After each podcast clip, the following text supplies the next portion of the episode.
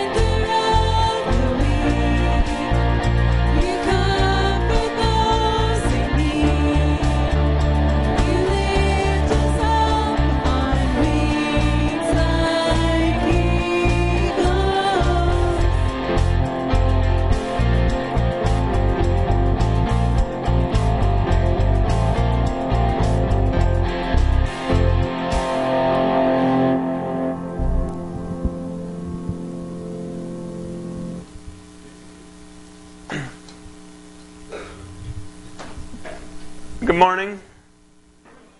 Good to be here with you on like, every parent's least favorite Sunday of the year. Um, but good to gather together as, as God people in this place. If we're glad you're here with us. If you're new or visiting, my name is Tim. I'm one of the pastors here at Three Lakes Evangelical Free Church.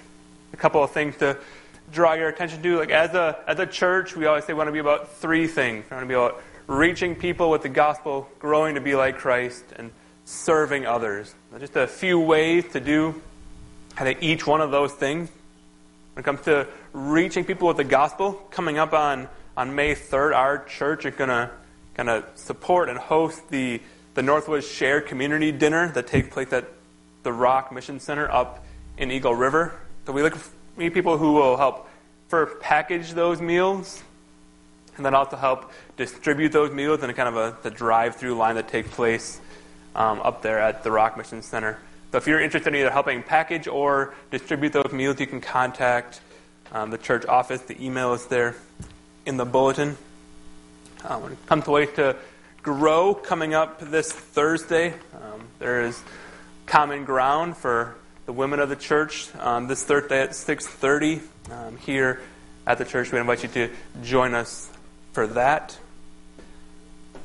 And then when it comes to, to serving, a couple ways we can serve. One, we really people to help in the back. We're running sound and slides and all those things. There's people who can help. And if you don't have any knowledge in that area, we're happy to train you, but we could use people just to help facilitate both the sound and the slides and the live streaming during the service. We'd love to have you learn how to do that if you're interested in that. Again, you can contact, either talk to me or contact the church office. Um, so this morning, the second Sunday of the month, we're going to take communion together. So hopefully you grabbed on your way in um, a kind of self-contained communion packet. If not, you can sneak out and grab one.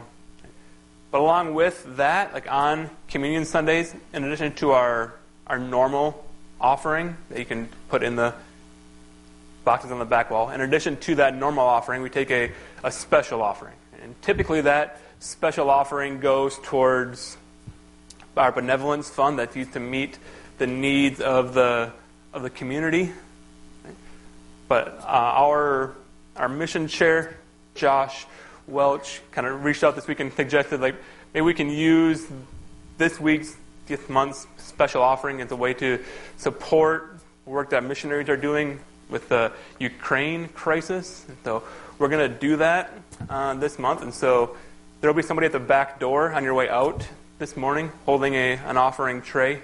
So that'll be the offering for the, the special offering. That'll go towards the EFCA's mission arm called Reach Global. They have a Ukraine refugee crisis response team that they're working with. And so that money will go towards funding, kind of helping refugees from Ukraine um, as that crisis response team seeks to support them.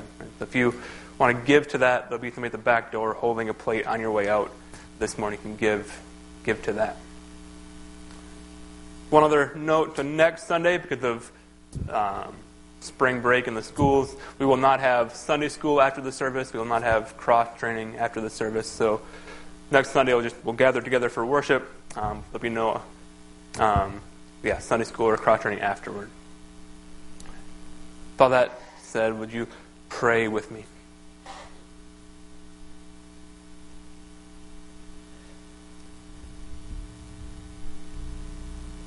Father God, we thank you for this opportunity to come before you to join together as your people that you have brought together here in this place at this time. Think through all the ways throughout history that you've worked to bring each individual here to this place right now.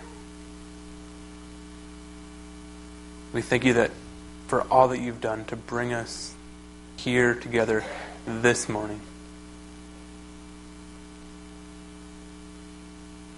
God, as we come together, we're maybe tired, maybe distracted by other worries, other cares. I pray that we would have a chance right now this morning to quiet our heart, quiet our minds, focus on you. We sing together in a moment that our heart would sing those words with heartfelt conviction, not that we just sing along and mouth the word, but we would really, truly glorify you in how we worship. As we enjoy our time together, God, I pray that you would be at work to draw each one of us closer to yourself. That you would just reveal yourself to each one of us, conform us more and more to the image of your Son as we sing to you and as we hear your word this morning. Praise in Jesus' name. Amen. One more announcement I just forgot to mention. So, following the Sunday school hour, following cross training, we will have a, a soup and bread potluck downstairs that we'd invite you to join us and be a part of that as well. So hope you can join us and enjoy time together um, with that. Okay, I'm going to repeat one of Pastor Tim's announcements, but a little bit more desperately, I think. So he mentioned that we need help with sound and slides in the back. I have Rich, Rich, wave your hand back there. Rich today is running sound and slides because we have nobody to run slides. So we're that thin on people, and running slides is really just clicking, and it's pretty easy. And we need some backup people. So last night, this is my husband Al over here. He got a text saying Ian couldn't be here, and he's like, I think I have to do slides tomorrow. And I looked at him, panicked. I said, Oh no, you're not. You're going to be on stage tomorrow because I need you up here. So we're we're pretty much that thin. So anybody who could help with that, it's easy. It's just we need some fill-in people to help on the slides in the back. Uh, second thing I wanted to mention. Um, I'm also I'm the communications director at the Three Lakes School District, so I kind of want to update you on what our youth are doing at school we just wrapped up a really good basketball season. I was hoping some of our, our teams aren't here today, but both our boys team and our girls team made it to sectionals, and it was the first time since 2010 that the boys have made it into the sectional round. So that was a really big deal. We also just wrapped up solo ensemble with our students who are in music. I don't know, is there anybody in here that competed? Oh, we got one in the back, one solo ensemble student. So they go to Florence this year. It was a conference, and they compete musically in solos and different ensembles, vocally and instrumentally. So we have a lot of stuff happening at school. We're about headed into the spring seasons. And also on that note, on a school note, today, does anybody know what today is? Anyone have a thing marked in their calendar or anniversary of any sort?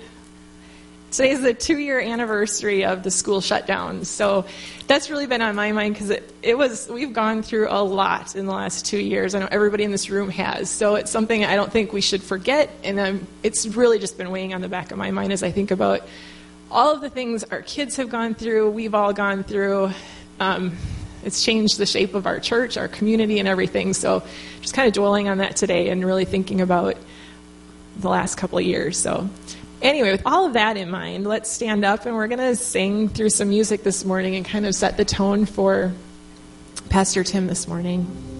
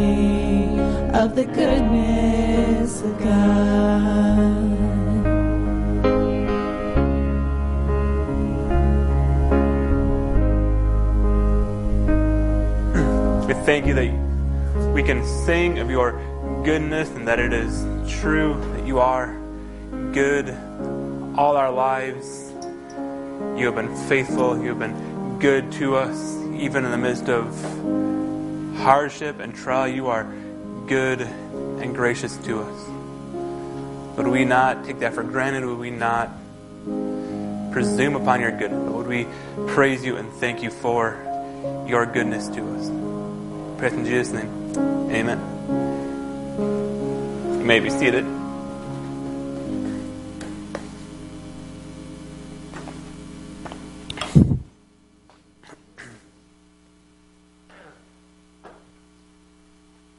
There are a few people in all of history that I find more interesting than a guy named Blaise Pascal. So you, you may or may not be familiar with that name. He's old. Here's, his, here's the first line of his Wikipedia entry. It says this Blaise Pascal was a French mathematician, physicist, inventor, philosopher, writer, and theologian. Just look at all those things. Right? mathematician, physicist, inventor, philosopher, like theologian, like all these things. Like, like I'm not smart enough to have any one of those things follow my name, right? And he gets all of them. Like, doesn't seem fair, right? But it's, it's fascinating, right? That one guy could be all of those things. And you can imagine, like, if one guy is all those things, he wrote all kinds of interesting and intelligent things. He wrote on math, he wrote on philosophy, he wrote on theology, like all these things. But perhaps the most famous book is a book called Pensées, or which is French for basically thoughts. Right? And it was published after his death from notes that people kind of compiled that they found of his. But it was his attempt to systematically defend Christianity. And it's an impressive work. There's lots of good stuff there. He just wrote a lot of interesting things. But perhaps my favorite thing he ever wrote was a single sentence that he made as an offhanded comment in a letter he once wrote. He wrote this I would have written a shorter letter, but I did not have the time.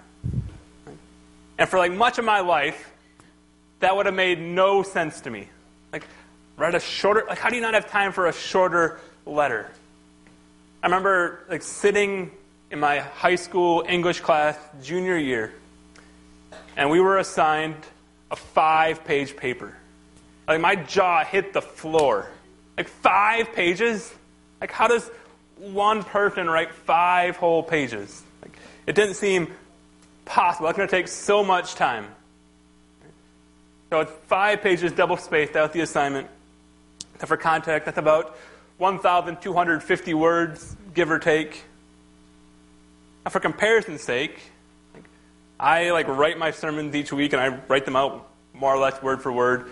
And a sermon, a typical sermon, is about 4,000 words, right? So like three and a half of those assignments every week. That's like 18 pages double spaced for one of my sermons. And like my high school self would be shocked. Shocked to learn, well, first, they'd be shocked to learn that I'm a pastor, period. But then, second, right, my high school self would be shocked to learn the hard part about writing 4,000 words each week is keeping it that short. Like, like I could write a rambling, hard to follow, like hour long sermon, like 8,000, 9,000 words. Like I could do that in an afternoon. But writing a sermon that's you know, 30, 35 minutes, and then to, like hopefully like clearly communicate the point of the passage, and that it's hopefully somewhat easy to follow, and it's hopefully at least a little bit entertaining. Like keeping it that short, like that takes far more time than running a long, rambling sermon. Right? Reducing and summarizing and distilling thoughts down to kind of their bare essence takes far more work and far more time than just kind of spewing words willy nilly. And that's what Pascal is getting at in this quote. His letter is long because he didn't have the time to summarize and distill his thoughts and ideas down. So instead, he just kind of spewed them all on the page and sent the letter off. To shorten and to summarize thoughts takes time and it takes effort. Which is why it's so impressive that Matthew, and his gospel, can distill all of Jesus' preaching down into one sentence. Matthew 4:17 we read from that time from that time on Jesus began to preach repent for the kingdom of heaven has come near. Now of course like Jesus didn't just walk around saying repent for the kingdom of heaven has come near over and over and over again. If that's what preaching was like this job would be a lot easier. Right? But he didn't say the same thing over but that's like that's according to Matthew, the one sentence summary, the one sentence distillation of all of Jesus' preaching. Right? It all falls under that umbrella repent, for the kingdom of heaven has come near. Everything else that Jesus said, everything else that he taught was just an expansion of that idea.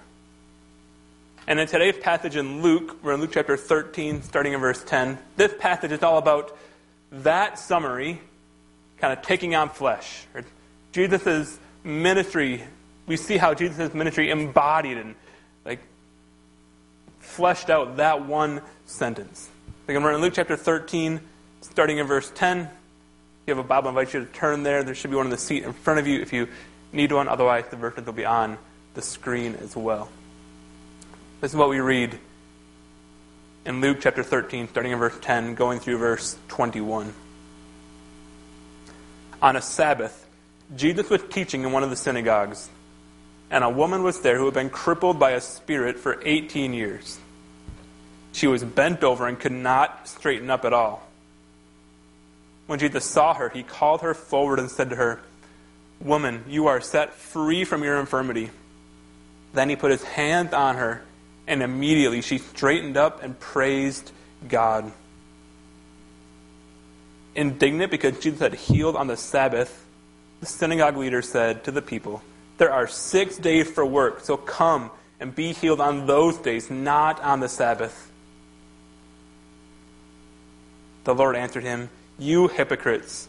Doesn't each of you on the Sabbath untie your ox or donkey from the stall and lead it out to give it water?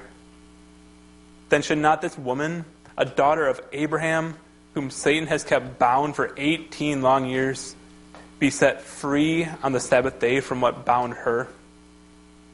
When he said this, all his opponents were humiliated, but the people were delighted with all the wonderful things he was doing. Then Jesus asked, What is the kingdom of God like? What shall I compare it to? It is like a mustard seed, which a man took and planted in his garden. It grew and became a tree, and the bird perched in its branches. Again he said, again he asked, What shall I compare the kingdom of God to? It is like the like yeast that a woman took and mixed into about sixty pounds of flour until it worked all through the dough. As I said like a minute ago, this passage shows what it looks like in day to day life for Jesus to go about preaching, repent, for the kingdom of God has come near.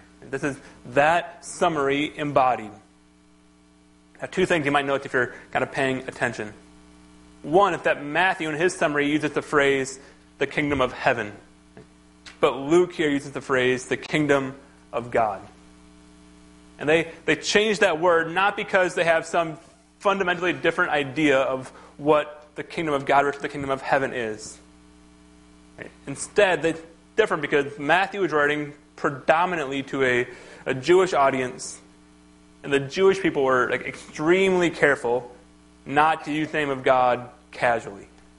And so Matthew's just being sensitive to his audience by avoiding using the word for God. So he says kingdom of heaven instead. Whereas Luke's writing predominantly to a Gentile audience, he doesn't have the same concerns. So he uses kingdom of God, right? but they're communicating the same idea. The kingdom of God, kingdom of heaven, they're synonyms. And we'll talk about the kingdom of God actually is a little bit later, but I just wanted to address that point of possible confusion in case you were wondering what's going on there. The second thing you may have noticed, right? the first word in Matthew's summary of Jesus' message is repent, right? Repent, for the kingdom of heaven has come near. That's the first word, the key word. Yet nowhere here in Luke chapter 13, verses 10 through 21, do we read the word repent. So you might ask the question, like, how can this passage in Luke be the embodiment of Matthew's summary if the word repent doesn't appear at all? I think to understand the answer to that question, we need to understand the structure of the book of Luke a little bit. The Luke loves to gr- group content so that similar types of content are kind of all next to each other. He kind of groups things thematically. And so if you should kind of skim through the book of Luke and read the section headings, you quickly notice that all the miracles are kind of grouped together, or almost all the miracles are kind of grouped together. Almost all the miracles are found in Luke chapter 4 through Luke chapter 9. And there's lots of them. Luke 4 through 9, it's full of miracle after miracle after miracle. There are 14 miracles in those six chapters. That's more than two per chapter on average. And then we come to Luke chapter 9. And we get this crucial series of events. First, we get Peter's famous declaration that Jesus is the Messiah. Then Jesus predicts his own death. And then Jesus goes up on a mountain with Peter and James and John, and he is transfigured till he radiates the glory of God. And that story of transfiguration ends with God saying from heaven, This is my Son, whom I have chosen. Listen to him. And they come down the mountain. They reach the bottom, and Jesus performs one more miracle, seemingly with an, an exclamation point, and then the miracle just stop. There's no miracles in the second half of chapter 9. There's no miracles in chapter 10. There's no miracles in chapter 11. There's no miracles in chapter 12. So we go from over two miracles per chapter on average to none over a four chapter stretch. And Luke's point in all of that seems to be that like one of the main reasons the miracles were there was to show that Jesus really was the Messiah and that Jesus really was God's Son. And so between Peter's confession that Jesus is the Messiah and God's declaration that Jesus is his Son, the miracles seem to have accomplished their purpose. And that's noteworthy. That after they come down the mountain, at, on the mountain, God says, This is my son, whom I've chosen. Then he says, Listen to him. That's the command. Listen to him. And then Luke transitions into a period of almost all teaching from Jesus. We get the command, listen to him, and then Luke goes into teaching. And that's what we see in Luke chapter 10 and 11 and 12 and the first part of 13. It's all just Jesus teaching his followers how to live. The miracles stop, the teaching starts. So then the question becomes here we are, Luke chapter 13, verse 10. Why does this miracle suddenly appear? Why does a miracle suddenly pop up in the middle of this teaching? And why, in particular, this miracle? We know that the gospel writers had to be selective about what miracles they recorded. John said that if he recorded them all, the whole world would not have enough room for the book that would be written. Right? So they had to be they had to pick and choose what miracles they wrote down, which makes Luke's choice here seem extra strange. Like you would think, if he's going to take the time and the space to add another miracle, it would be something new. But this miracle is shockingly similar to one we saw in Luke chapter 6. In Luke chapter 6, Jesus is teaching in the synagogue on the Sabbath, and he sees a man with a shriveled hand. So he stops his teaching, he calls the man up, and he heals the man which then leads to an argument about what is it okay to do on the Sabbath. And now here, Jesus is teaching in the synagogue on the Sabbath. He sees a woman who is bent over and can't straighten up. So he stops the teaching and he heals the woman, and it leads to a discussion about what is it okay to do on the Sabbath. Like these two miracles are so similar, they're often referred to by theologians that they mirror miracle. So again, the question is, like, why did Luke give space to this somewhat repetitive miracle here in a section that's been largely without miracles? I think like the repetitiveness is actually the point.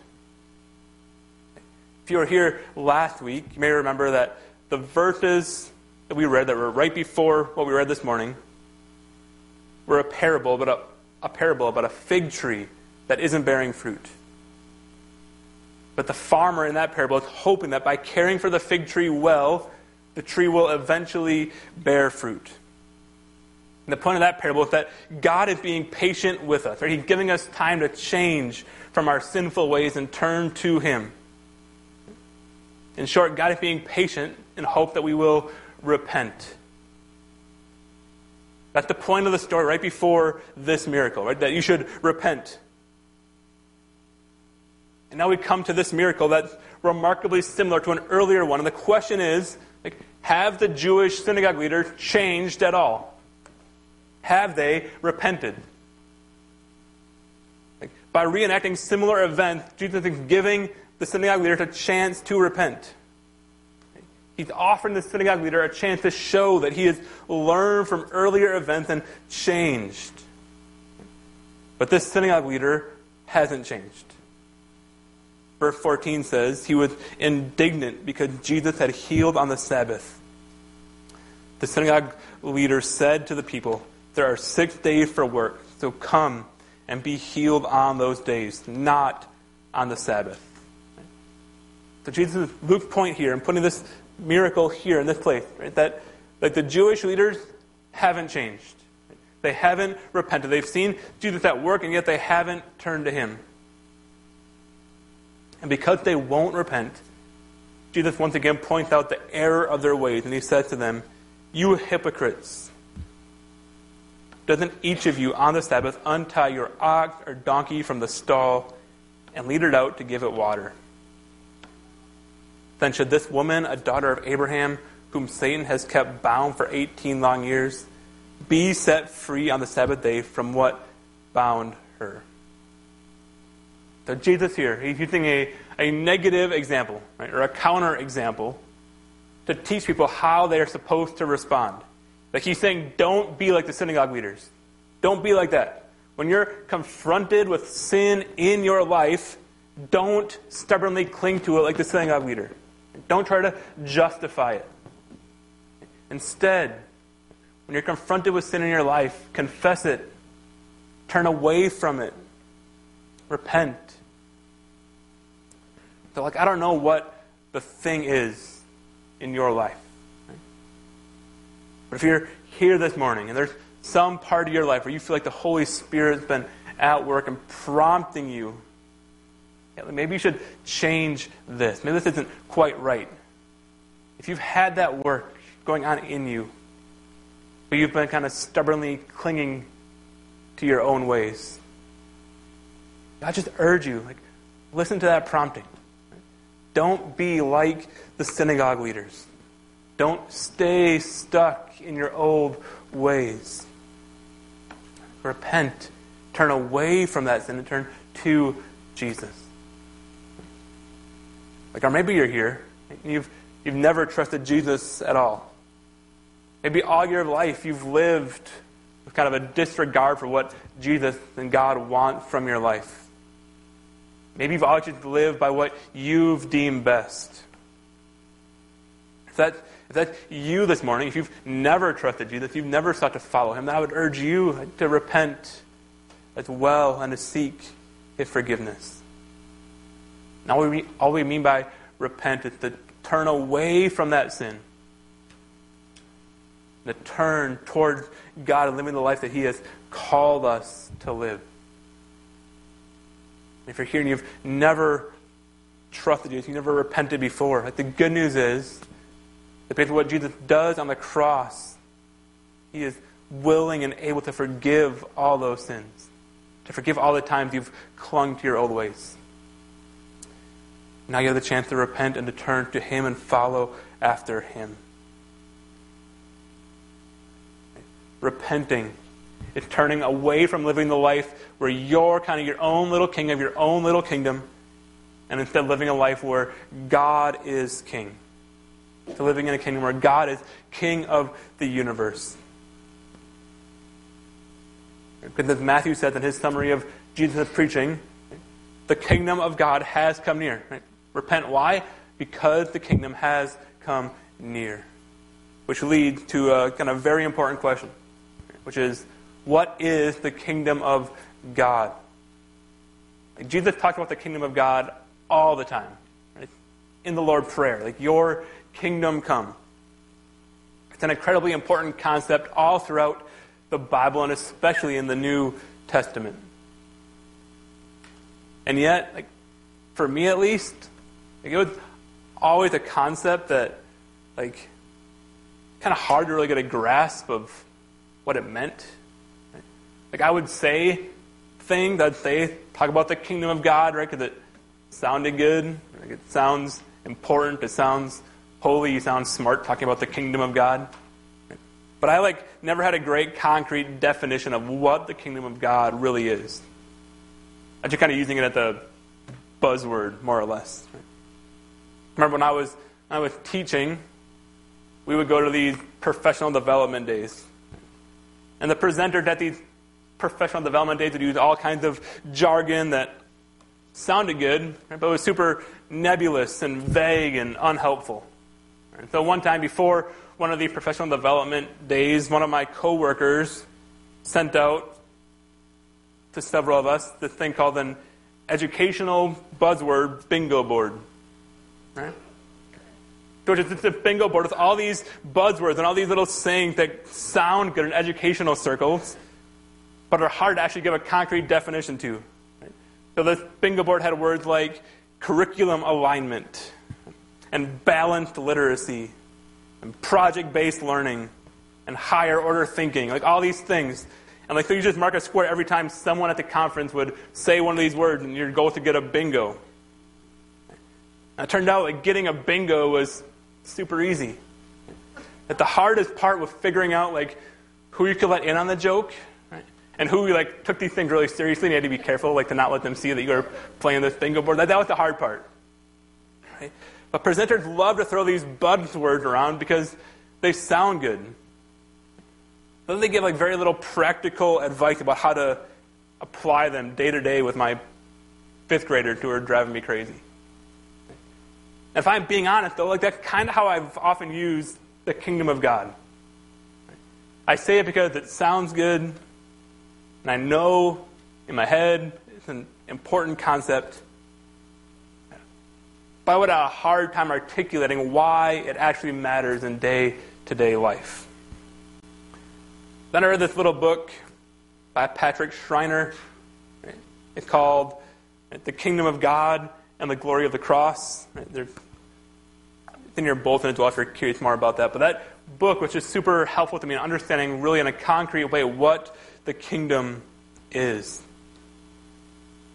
And in that book, Schreiner defines the kingdom of God is this. He says the kingdom of God is the king's power over the king's people in the king's place. Right? So there are three components of the kingdom right? power, people, and place. So the kingdom of God is anywhere where God's power is being displayed in the lives of his people. And in these verses in Luke, we see Jesus both display the kingdom and then teach about this kingdom. So first he displays the kingdom. In verses 10 through 13, again we read, On a Sabbath, Jesus was teaching one of the synagogues, and a woman was there who had been crippled by a spirit for 18 years. She was bent over and could not straighten up at all. When Jesus saw her, he called her forward and said to her, Woman, you are set free from your infirmity. Then he put his hands on her, and immediately she straightened up and praised God. So this woman had been crippled by a spirit for 18 years. We need to be a little careful here because not, not every physical infirmity is the result of spiritual activity, but the Bible clearly says that this one was. And Jesus displays the power of the kingdom of God by setting this woman free from her infirmity. Jesus displays the power of the kingdom by setting her free. The point is that where, where God reigns as king, then he has supreme power. There is nothing God cannot do where he is king. He has power over everything else in his kingdom. He even has power over a, a spirit who has been causing someone problem for 18 years. God has power over all that's going on in his kingdom. Which means that if you're a member of God's kingdom because you follow Jesus, and there's nothing that happens to you that's outside of the king's power. That can be both encouraging and frustrating. Right? It's encouraging to know that God is supremely powerful over all that happens. But it can also be frustrating because for that's like, then why? If God is so powerful, why do these things keep happening to me? But the one thing we must remember that we sang this morning a little bit ago that our King is a good King. So often we can think of this Almighty King in, in corrupt ways, right? We think of how power corrupts so often. You see it happening in Russia right now. Power corrupts. But our King, the King of heaven, the King of the King of the kingdom of God, He is an all good, almighty King. So anything that does happen to you as a member of His kingdom is for His good purposes. Even when we can't see them, He has good in store. So Jesus here displays the power of the kingdom by healing this woman. And then he proceeds to teach about the kingdom as well. He teaches about the kingdom using two metaphors, two sayings about what the kingdom of heaven is like. First, he says, What is the kingdom of God like? What shall I compare it to? It is like a mustard seed which a man took and planted in his garden. It grew and became a tree, and the bird perched in its branches. And so the, the idea here in this metaphor is that the kingdom grows outwardly. A mustard plant starts as a, a seed so small that if you put it in the palm of your hand, you can barely see it. And yet, over time, it will grow up into a tree that is up to 10 feet tall. So it's used frequently in Jesus' day as a picture of rapid and massive growth. In the same way, right, the kingdom of God starts at this small band of disciples in the Middle East. But over the last 2,000 plus years, it has grown and it has expanded throughout the world to the point where it includes each and every one of us here who follows after Jesus. Reach people in every corner of the world. It has expanded massively. And it's interesting that Jesus tells us here that this mustard tree, mustard tree grew, and he said, and the birds perched in its branches. Right? It seems like a weird detail, right? Why am I worried about whether or not birds perched in its branches? But in Ezekiel 17, God says through Ezekiel that he will plant the tree of Israel and birds of every kind will nest and find shelter in its branches. Which is to say, right, that, that people from all nations will come and find shelter in the tree that God plants. And so Jesus here, by mentioning these birds making a nest in the mustard tree, is saying that God's kingdom is a place of shelter and rest for all kinds of people. Not just the Jews of Jesus' day, not just a certain kind of people, but for all people. So in Jesus' day, that meant that the shocking thing was that it meant that Gentiles were included in the kingdom of God. The kingdom would grow by drawing in new people from all walks of life.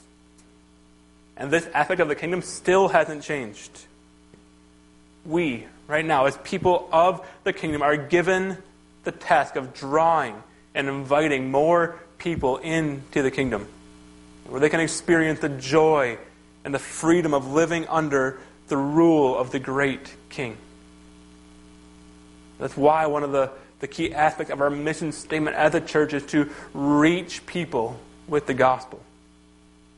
We want to invite people to come into the kingdom of God.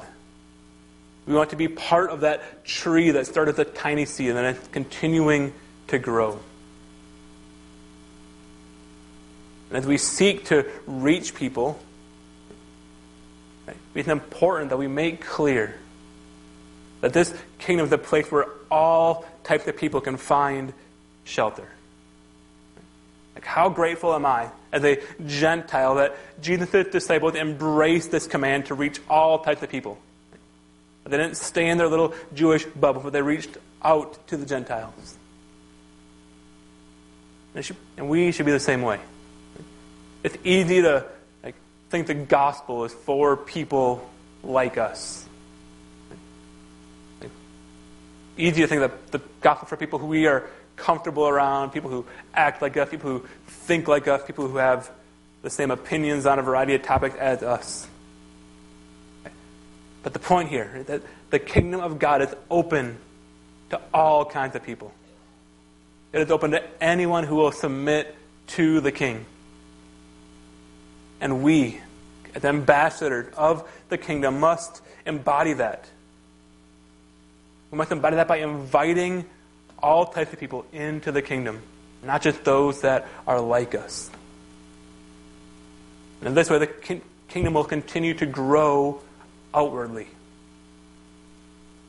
But not only does the kingdom grow outwardly, it also grows inwardly. The next metaphor that Jesus gives for the kingdom is as yeast. In verse 20, he says, What shall I compare the kingdom of God to? It is like yeast that a woman took and mixed into about 60 pounds of flour until it worked all through the dough.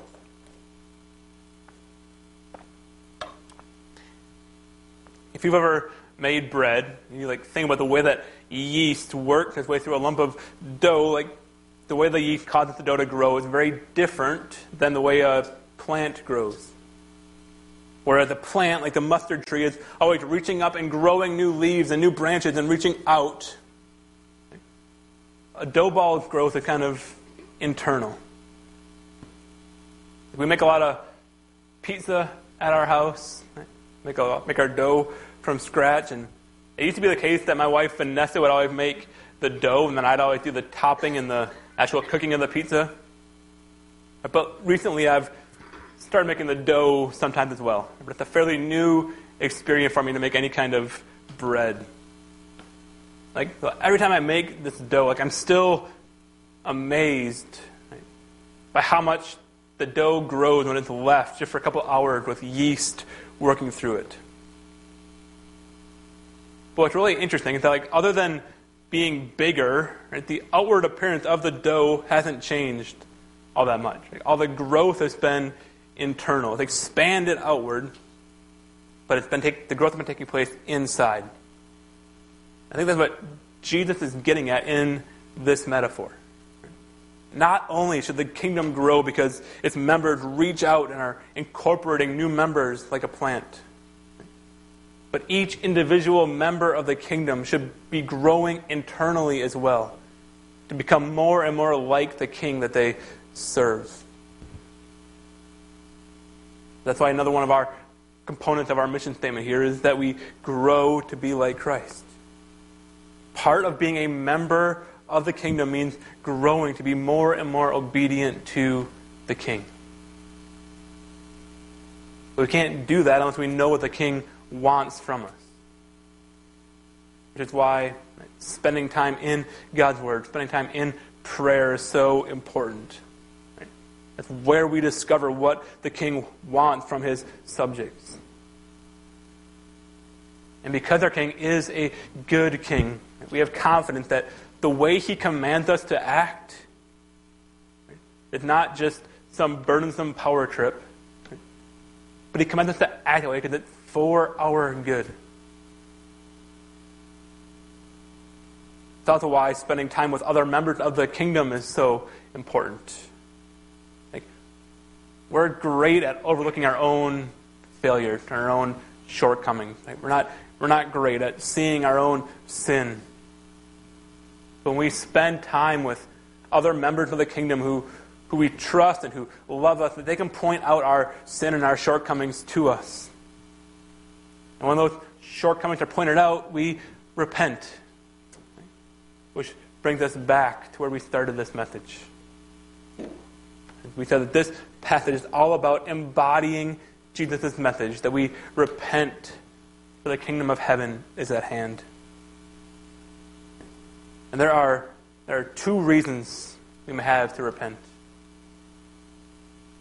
Like, one, that we have been following Jesus for some time. Maybe it's a long time, maybe it's a short time, but we've been following Jesus, but because our sin nature is still at work in us, there is still part of our life that are not fully submitted to the will of the King. We still all have areas where we're working to put sin to death in our lives.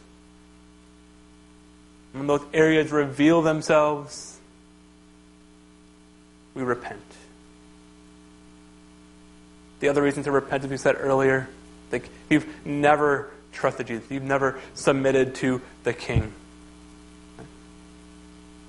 There's a chance here, an invitation here to repent of your sin, to turn to Jesus, who on the cross paid the penalty for your sin. No matter who you are, whether you've been a Christian for a long time or you've never trusted Jesus, like there is an invitation in this passage to repent. In just a few minutes, we're going to take communion together. And communion is a chance to remember all that Jesus did on our behalf. To remember why he is so worth following and being obedient to.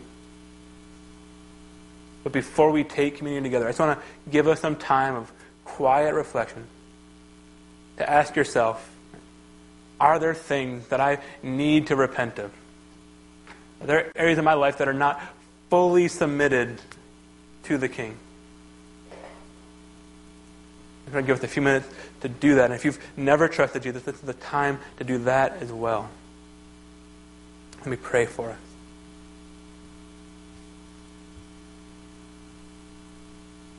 Father God, we thank you for your love and your graciousness and your patience with us. That even when we sin, you are patient, you are merciful, giving us time to repent. God, would we do that now? Would we, in these quiet moments, would we examine our heart? Would you show us areas we need to repent? Would we do that now in this quiet time? Would we repent? Would we turn away from our sin and turn toward you? In Jesus' name, amen.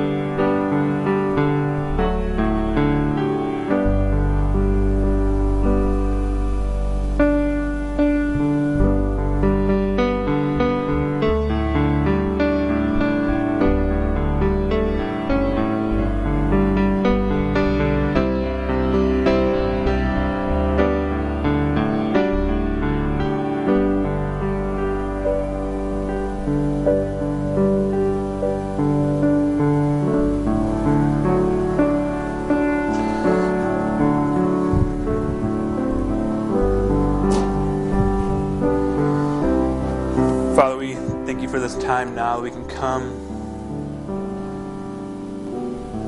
We can remember all that you've done for us in Jesus. By taking this communion meal together. Faith in Jesus' name. Amen. As we think about the areas where we haven't fully submitted our lives to the King, the, the good news of the gospel that Jesus went to the cross. He died, his body was broken, his blood poured out. So on the cross, God treats him as if he sinned all the sins we ever sinned. He treats us as if we lived the perfect life Jesus lived.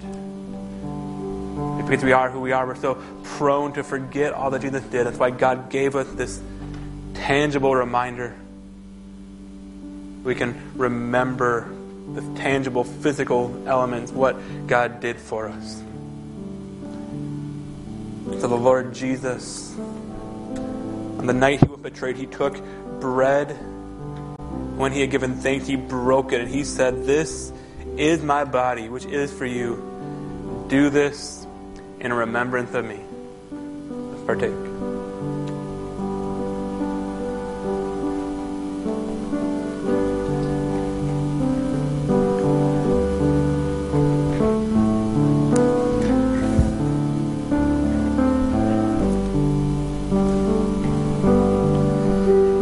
Same way, after supper, he took the cup, saying, This cup is the new covenant in my blood. Do this whenever you drink it in remembrance of me. Let's partake.